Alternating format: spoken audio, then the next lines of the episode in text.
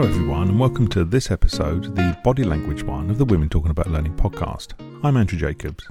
Our last episode was a fascinating conversation about communication, and one key element of that is non-verbal. So, to complement last time, we've recorded an episode on body language and have two experts to talk the topic through. This time our guests are Susie Adams and Dr Blanka Bellak. Susie Adams is a leadership and career coach at Carolin Associates, where she is owner and founder. She began coaching and consulting following a 30-year career with one of the United States' largest energy companies. She also teaches in the Mass Communications Department at Winthrop University. Dr. Blanka Bellak supports her clients in integrating mind, emotions, and body for authentic leadership and well-being so that they can navigate complex situations with mastery. She specialises in neurocoaching and coaching methods that go beyond the cognitive realm. Like last time, this is an amazing episode with so much good stuff. I've listened back 3 times already. It's not just about body language. There's so much more than that. This is Women Talking About Learning. This is Susie and Blanka talking about body language and more. I'm Susie Adams, and I'm so happy to be here talking about learning and talking about nonverbal communications, in particular body language. And Blanka, I'm delighted to be with you. Thank you. Thank you, Susie. I'm delighted to be here too. I'm Blanka Bellak, and I work on leadership embodiment, and that's something that many people don't even know what it is. And it is a way of being aware and using our body and emotions to lead and to give a full extent to our leadership. And I'm very curious about the talk with you, Susie, today, and how the topics that you are working on and those topics that I'm interested in, how they are mixing, and what I can learn from you. Great. Thank you so much. I'm Susie Adams, and I do leadership and career coaching, do some communications training, and also teach at the university level. Very much focus on public speaking and presentation skills. So body language is critical to all of the components of my work world. I'd love to hear you, Blanka, talk a little bit more about the work that you're doing, because it may not be familiar to all listeners. Thank you. So I was for a long time in international security and international development in a number of technical professions. And eventually I happened to be a director of a training institute. And it was a very interesting time, because I realized that even though I have enough clarity in my head about what should be done as a leader, my body wasn't playing along. And I realized that I actually don't have the means to bring my body into a coherent picture, into a coherence with what I would like to say. So I experienced repeatedly that what I was saying did not come across the way how I meant it. I was undermining my message. And around this time, I started working on leadership development courses for women and programs. And of course, you know, as the old adage says, we are teaching or we are doing the things that we need most. And in any case, very soon I discovered that there is so much about the mental and the head-based leadership. And I knew about this already for a long, long time, but there was very little easily available about how to bring our emotions and body back into the picture. And I knew this is very important. I knew that it is very often that we know in our head what we are supposed to say, how we are supposed to say it even, but then we cannot. And why we can't? Because we are not completely aware and aligned with our emotions and body. And that, for me, really opened a quest for methods that are specifically focusing on how to work with body and emotions, because they were an immense shortcut. Many women and also many men don't really know how to work with their emotions. They are not aware about them, and they don't actually manage them adequately. And it has very much of a negative effect on the way how they are coming across, and therefore on their overall leadership. And I can tell you a bit more later about what I discovered. It's so interesting because when I hear you talk, it brings me to what I hear from a lot of people who are sending people for training or coaching. They will say, this person is extraordinarily talented, but they don't show up well.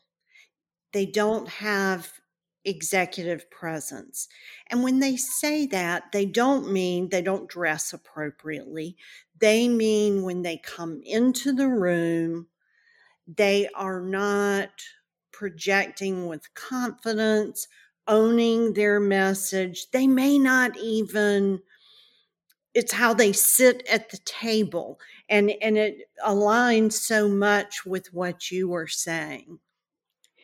And so if I can continue on that thought, indeed, there is a disconnect between the way how they are knowledgeable, let's say, and how they are communicating, how they are sharing the knowledge. And my own personal learning journey really was very much focused on very subtle things, because I had to learn how to listen and how to read the subtle energies and how to become more aware about how my body is communicating with me, what type of information I'm getting through my body, and also how I can use my body as an instrument of communication. And I would say that it goes beyond the physical body. It's really, in my case, and definitely this is also what I am trying to communicate and to offer to other women who are coming to work with me and into programs that we are organizing. It is also really the ability to consider what kind of energy you are communicating with, the pace of your talk, the pace of your, I will say now, appearance. I know that this is not very often understood like that, but we all have a certain pace. We come across, some of us as more hasty and some as slow. Can we come across as at the right pace? How are we listening? How are we using our body, our hands, gestures, all that? How are we using eye contact? Can we stand the silence when somebody is talking? Do we have the need to rush into and to interrupt? There are so many things that have to do really with more than just speech or knowledge or even the physical appearance. Yes. I love what you said there. There's so much in what you said. I'd love to unpack it a little bit more, because you're so right. One of the things that you talked about is the pace of someone's communication. And when I'm working with people, I believe in letting them be who they are. And so just using pace, some people talk very quickly, some people talk more slowly, but someone who talks too quickly can come across as nervous, anxious, not very confident. And so what I generally coach people to do is pause. It's not slow down. But when you rush through your thoughts as if you're running a sprint, we may miss and not catch the brilliance that you're bringing. So get to the end of a thought and don't be afraid of silence. Pause, breathe, watch the room. Pick up on other people's nonverbals and their communications. And there was a lot of that in what you were talking about. Do you agree with that approach? Absolutely. And I still probably would say even do slow down, because it's not only about you. Your pace might be perfectly fine for you. You may be really having high energy and a great day, and you may be a fountain of ideas. Please now take into consideration your audience. How am I? Can I really capture that? Can I really take it in? And very often I'm finding that if I am speaking more slowly, it actually makes it easy for people to relate to what I'm saying because they had time to process. So over the years, I definitely also moved from space where many things were about me, to having the capacity to keep more awareness about myself, and at the same time to be much more aware than in the past about the others and about the room. And these are some of the tools that I know as 3 levels or 4 levels of or kinds of listening. But there is also really the ability to give space to the others, and also to enable them, to allow them to interact with you and to come in. It's not all about me. Right. Yes. And when we talk about nonverbal communications, it really is what you as a communicator are sharing nonverbally with your body language, but it's also about reading the room and reading the body language of your audience. Are they understanding me? Am I talking too quickly? Am I talking too slowly? Am I covering information that they're already aware of? You don't have to ask them. If you watch them, they are telling you. If they're going for their phones, you're not reaching them in some way. You know, Andrew asked an interesting question here, which is there an age dynamic about having the confidence to pause? And I'll take a stab at it, and then Blanka, I want to hear your perspective. I don't believe that it is as much age-related as it is confidence-related, because I work with people who are well into their careers who just can't pause and breathe. They're racing. And then I also work with some of my students who are very good at pacing themselves. So I tend to believe it's less age, it can be age related, because people who are more experienced tend to have a confidence factor, but I don't think it's necessarily age related. What do you think, Blanka? I very much agree. And I think that it is exactly about confidence, but also as we see that more senior people in terms of age tend to be eventually more confident because they had the time to develop their own tools and personal confidence, because they could work more on their self-leadership and on the way how they are coming across. It can look like that it is related to age. So I feel that in a way, both answers would be correct. But if you ask me what is really at the root, confidence, you really nailed it.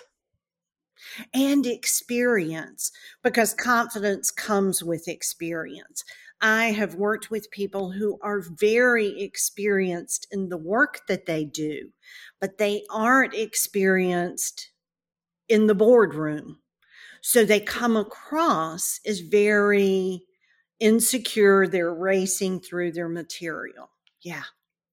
Because absolutely there is this time where usually people join organizations and they are climbing up the ladder on the account of their expertise, technical expertise. And that at some point, actually, there comes this added, like an add-on, a managerial expertise or communication expertise. And it's the moment where all what we have learned so far, and also many of the skills and competencies that and ways how we are working, are no longer functioning so well, because it's not only about my personal expertise and about the technical. It's not about what is the best from the technical point of view, but it may be about what is now acceptable for the others. What can they accept? What can they live with? It is much more about being able to look into collaboration. How can we collaboratively get something done? And it is here where communication really is the key. And that's why I also believe that communication is really at the heart and at the core of any leadership. And from what I have seen, there are thousands of leadership theories, but each and every of them will put communication at the heart as a very important aspect of leadership. Yes. So absolutely, it is about confidence, and also about the skill and confidence to learn and to excel in another, in a new field, as you are no longer only being valued for your technical expertise, but also for your ability to collaborate with others and to really be a leader that others want to follow. Yes. Yes. If you could give people a couple of tips that would help them with, in particular, their nonverbal communications, what might they be? Oh, that's a great question. And then I want to hear from you. Yeah. What would be yours? I would start with breathing, really being aware about the way how they breathe and being able to command their breathing. Why is this so important? Is because breathing is the connection, the bridge between our voluntary and involuntary neural system. So if we feel stress, it's our involuntary neural system that doesn't feel at ease. And there are not that many ways how to influence it and how to calm it down. And breathing is probably the most effective. So absolutely, I would start with breathing. I would also then say it's important that you are prepared, because I don't want to be in a situation of cognitive overload. I want to have practice so that I know that I don't have to pay that much attention to the content that I'm delivering, because then it means that my attention is free to check how I am for my self-awareness, but also so that I can be aware about the room and read the audience as the way I would like to. So these are two things: being aware in general, in terms of being aware about body, what are my triggers, let's say, as well, something that can actually trip me off, what I do not like. And so that is important. And eventually, perhaps the fourth one would be do a bit of talking exercise. Like really, people tend to believe that talking is easy because we are talking every day for most of our lives. But still, it pays off to pay more conscious attention to the way how we are talking. And now, of course, for me, the fact that English is not my mother tongue, it makes it even more difficult. But at the same time, the good thing is that maybe it slows me down a bit. And so it gives me more consciousness, more awareness about what I am doing. So what is it that you are telling people that you work with? Well, I love what you said. So to add on to that, I would begin with eye contact. It's so important, and it is for people who are not comfortable. It can be so scary. But looking at someone and making eye contact with them, and when you're speaking one-on-one, really focusing on that person, when you're in a larger room, making eye contact across the room.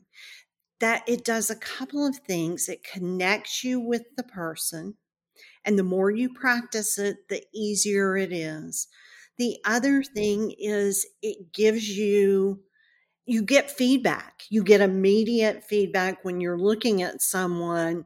They're telling you without saying a word how they're feeling about what you're saying. So I think eye contact is critically important. I think it's also important for all people, but I see this in a lot of the women that I work with, using the space. Sometimes we tend to, especially if we're not comfortable or confident, to be a little small. So if you're presenting, you stand behind a podium and you're dwarfed by the podium. You look really, really small. Or when you're sitting at the table, you draw yourself in. Play bigger. Use the space. I love the Apple TV show Ted Lasso, and one of the lead characters there, who is she's not a small woman. She's extraordinarily tall, but she talks about what she does before she goes into a meeting generally with a group of men. She goes into the restroom and she throws her hands up in the air and she feels big, and it makes her feel power. I love that, because if you stretch your arms out wide, you feel really strong. So doing that before you go into a high stakes situation, and then continuing to use your space, not drawing in. Great. These are great tips. Yeah. I have to say that I am sometimes a bit uneasy about eye contact, because I often work with people from different cultures. And in some cultures, eye contact, especially if it comes from women, is not considered appropriate and can be interpreted in ways that actually were not meant. So I know that it is relevant for European culture, for North American culture. I'm not so sure about quite a few other cultures. And there, usually when I'm working with people, I have to say that I don't know, that they need to figure out what is appropriate in that particular culture. Mm-hmm. And interestingly enough, it doesn't go only by region or by continent, but it also goes sometimes by sector. I'm often working with women from the military and police forces. And in strictly very hierarchical organizations, eye contact is also something that may not be always appreciated, or may be considered in a negative way, as almost as insubordination in combination with the culture. So there I just am still mapping the terrain and very careful with recommendations. But I absolutely can confirm and really find that taking the space and being aware about the space is super important. And there it is clearly, in my view, gendered. Mm-hmm. I see it in the way how women tend to sit in meetings. You know, because of our dress code, we have to usually have crossed our legs, or it is definitely not considered a good manner to sit with our legs wide apart, whether we are wearing skirts or whether we are wearing trousers. But when you look at some of men, they just come in, you know, they take the space. The space is theirs. It belongs to them. They don't even have a thought. They never, ever had to have a thought. It may come with hate, weight, and it comes with the way how they are carrying their body. And working on and learning how we as a women can claim the space in ways that are accepted is very important, because we need, and I want to claim the space because I'm here rightfully too. Yes, absolutely. And I'm so glad you mentioned cultural difference, because they are there. And I think it's very important when we're working with clients and others to say, here's what I would do. Now, tell me about how that works in your culture, in your industry, because you're right. There are certain industries that are still very hierarchical, and so understanding those nuances is so important. I had another question that I'd love your thoughts on as well. We've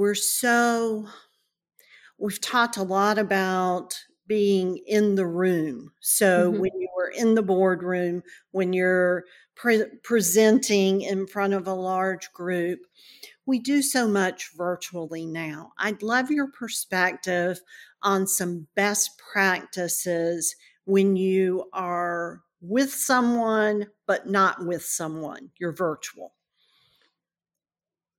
Thank you for the question. It's something that is really resonating very much with me, because it's also every now and then coming across. We keep hearing that people prefer to be physically together, and I can understand that very much. And at the same time, for me personally, I love working online. I really see it as an enablement. I really see it as an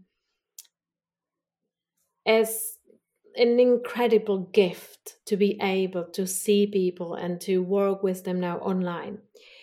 And Yes, I do notice that there are differences, but I find that because of our habitual ways of being together, we read sometimes too much into the differences, and we have the tendency to say that online is not the same quality as on site.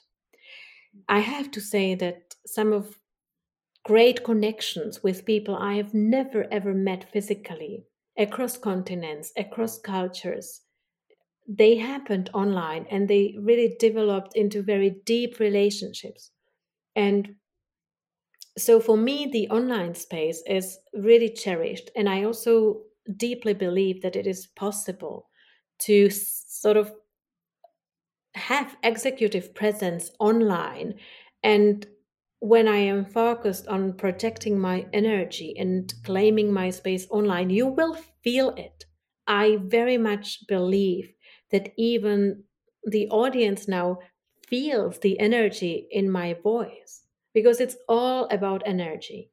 And I know that when I focus online on something or somebody, I am really very present there. So for me, I'm overall very positive about it. And I wish that more people could really experience the quality and experience the online space as an incredible gift, as opposed to saying, oh, it's not like it in the old days. And at the same time, when I'm with clients, I know if it is their preference, I'll walk with you, I'll come to your place, and I'm happy to do it. And it is great for me too. But so it's not either or for me. I'll go with whatever comes, and I am always committed to do the best. So if the online is the chosen mode, let it be. I'll do the best. I agree with you 100%. I love online. I think it requires you to be really present. And as my students would say, a little bit extra. You have to really bring it to keep your audience engaged. But I think it is so powerful and effective. And I'm guessing that you've had this same experience. I have had sessions with people where when I disconnect from Zoom, I had forgotten we weren't sitting together. We were so present, so connected. Yeah. And what I would say is that definitely the online learning events or design of events for online space, it is much more work because it needs to be much more prepared and it needs to be much more scripted. At least this is my experience. When I'm on site, I can troubleshoot more easily and I am getting more information from the audience. So on that side, I do find actually on site a bit easy on that particular moment aspect. But at the same time, of course, the on site is creating a lot of demand for resources of other kind. So as I said, either can work, but online really needs presence. And for me, it is important. And I do very much enjoy when people are on camera, because when they are off camera and I'm supposed to work with them, then I am indeed missing very important pieces of information. It changes the way how things are. And at the same time, I can understand it for somebody. It is easier to be, so to say, on the phone only, not on the camera. And if this is their preference, again, I'll do the best. That's my motto. But I do enjoy when in trainings, programs, courses, when I'm facilitating, when most people are really present as well with the cameras, I feel that it makes a difference. It's absolutely, and even. We always talk about everything that you do is communicating. And there may be a really good reason that you're off camera. There's chaos in the house or whatever it may be. But to the people who are also in the room with you, that may not be you may not be communicating what you think you're communicating. There was I think it was a Fortune article where they had surveyed leaders, and they said, if you are consistently off camera in meetings, you don't have a good career trajectory. Because you are missing out on an opportunity to show your presence, to show who exactly. you are, to show up. Exactly. And it communicates, yeah. whether you mean it to or not, it communicates, I'm not fully here, I'm not fully engaged. And the same with body language. And this is really, the way how people sit, the way how people show up, it really matters. But if I may, what I wanted to also mention, because I find that it's a very important aspect of leadership embodiment, or the way how we are showing up, are the beliefs that we carry with us that do not allow us to really show authentically, or really show, because showing up is sometimes connected with fear, and fear of being put down. And there what I'm finding is that, again, when we are working on the deep, deep beliefs that are holding us back, it's not only that we need to understand, and it's not only that we need to have the cognitive knowledge that we are supposed to do something differently, but we often need to be able to work on these through our body and emotions, because it is there where they are habitually conserved and living. And here, I would love to hear your experience, Susie, when you are working with people and, let's say, giving them feedback on their body language. What do you sometimes see, and how are you communicating your message so that they can really understand? Such a good question. It depends upon the person. I think doing the work that I do, I like to meet people where they are. And sometimes I do a lot with video, and while it is, I think sometimes people think I'd rather die than see myself on video. Often they're surprised at how great they are, but it gives you the opportunity to say, what's going on here? Did you notice what you did there? I was working with someone once, and we were doing media training, and every time, and I was giving him some tough questions, and every time I gave him a question that he didn't like, he rubbed his leg. And so when we finished the interview, I said, I think you have a tell and that you're not comfortable. And he disagreed with me. Well, the video doesn't lie. But so we looked at the video, and he realized, and I suspect he's been doing that his whole career, not just with media interviews, but probably when he's frustrated with members of his team or his boss. You don't know until you see it in the mirror or see it in the video. So that can be helpful.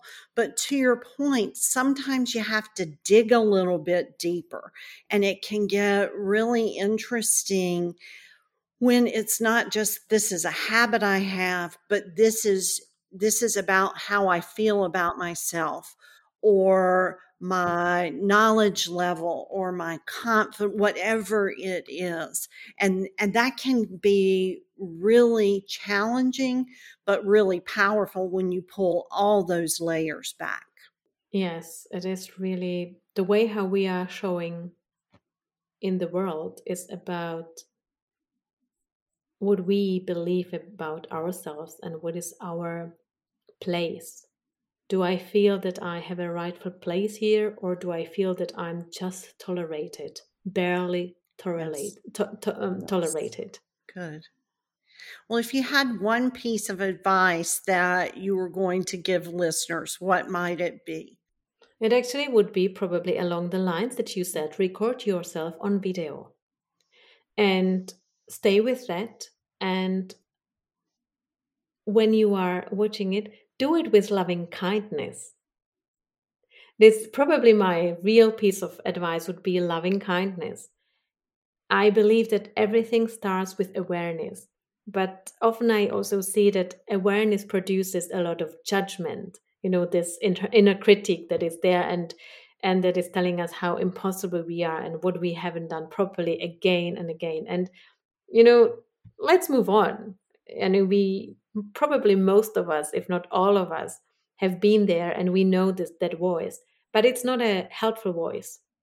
So I would say, let go of that and just know that you are doing so many things great, and that learning how to communicate using all of your body to communicate authentically, it's just another step in your path through life, and you'll do it. And of course, being aware helps, but be aware with loving kindness. That's wonderful. I love that. And I agree completely. I think that it starts with, this is not about changing who you are. It is about taking who you are and just fine-tuning it a little bit around the edges so that you can lean into your greatness. So that you can be authentic, really the true, the true who you are, not the one how the society molded you to be, but really who are you at the essence? Can you find the subtle way how you can show who you are? I love this fine-tuning, because this is really very good way to say that. It's not about letting go of who you are. It is about creating the space and having the energy and shining. Oh, I've enjoyed our conversation so much. So did I. Thank you. Thank you. I'll for sure keep in touch. I've learned so much from you. Thank you very much.